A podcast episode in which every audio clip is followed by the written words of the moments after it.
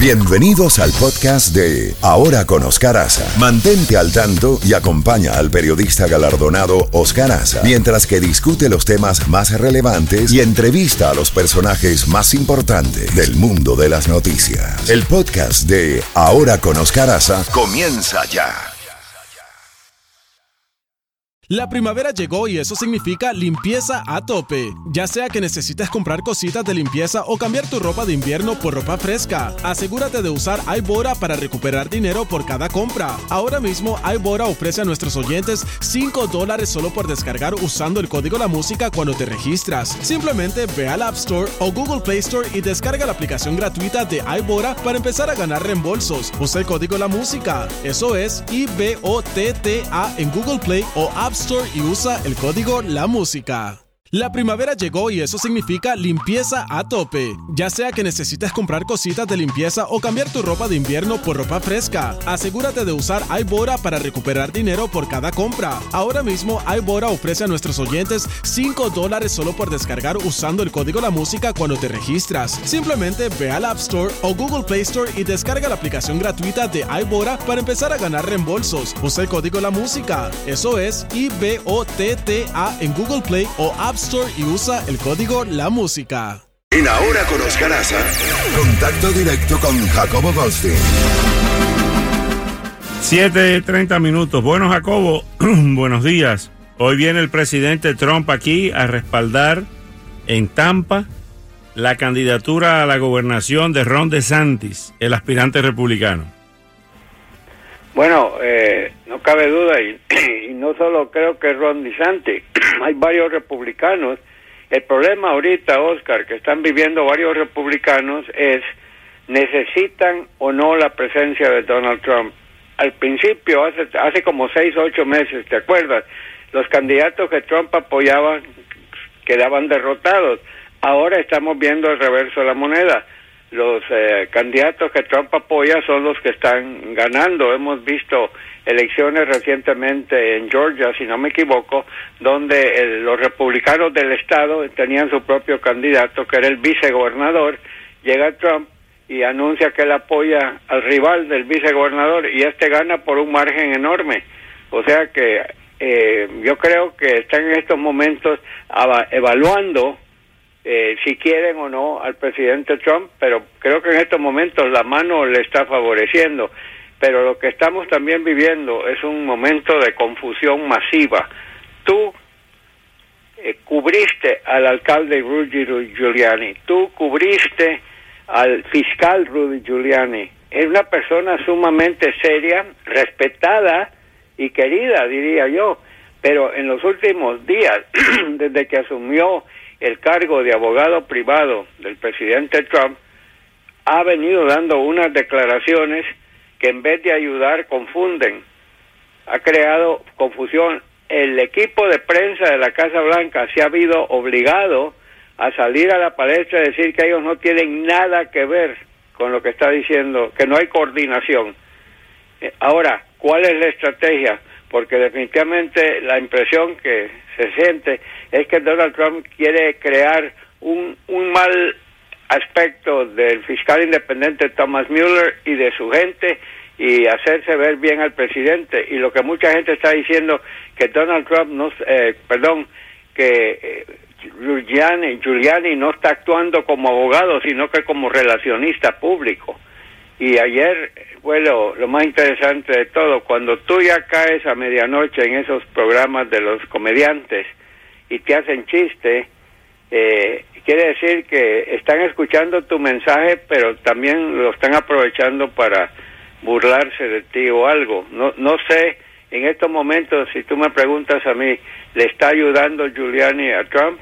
o le está haciendo daño? Yo no sabría cómo contestarte esa pregunta, Oscar. Eh, Jacobo, acabamos de pasar parte de una entrevista que le hizo Euronews a Daniel Ortega, donde dice que ni se va ni adelante a elecciones y que todo es un plan de los Estados Unidos a través de esa oposición que, de terroristas y que no se va.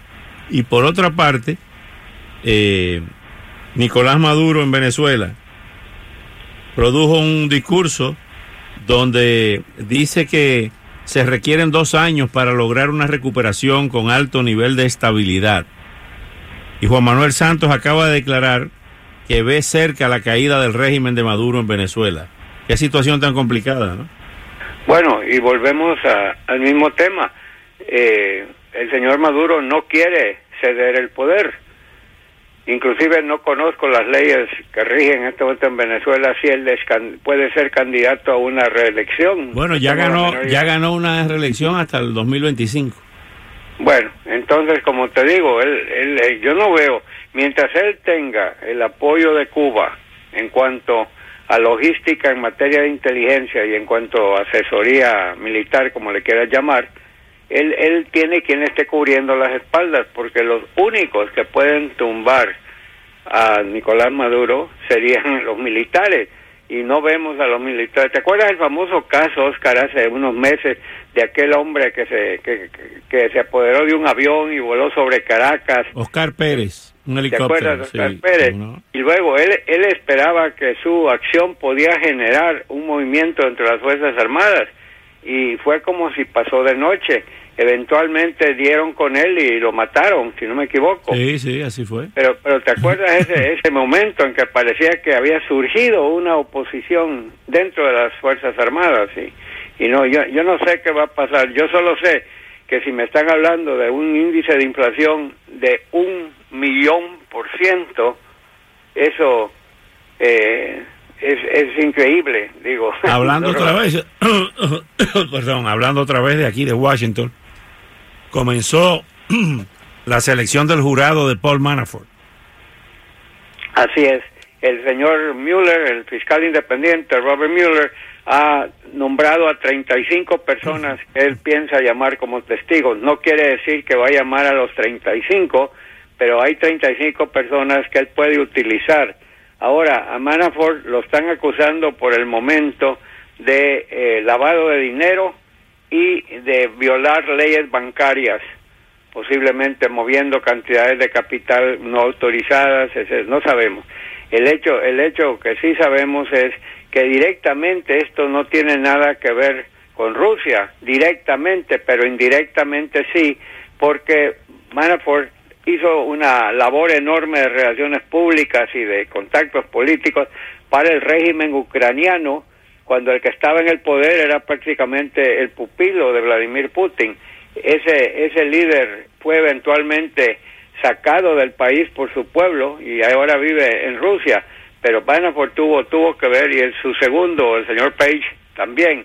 Así que esto va a ser interesante ver a dónde conduce eh, este juicio. Pero mientras tanto, el presidente Trump ayer eh, lanzó un ataque directo contra Mueller llamándolo por su nombre, porque normalmente él ataca la, la, pesquisa, la investigación, la cacería de brujas, pero no menciona el nombre de Robert Mueller. Ayer lo mencionó directamente y salió a relucir algo que no entendemos de qué se trata. Hay una serie de especulaciones de que ha habido conflicto de intereses entre algo que él y Mueller tuvieron que ver.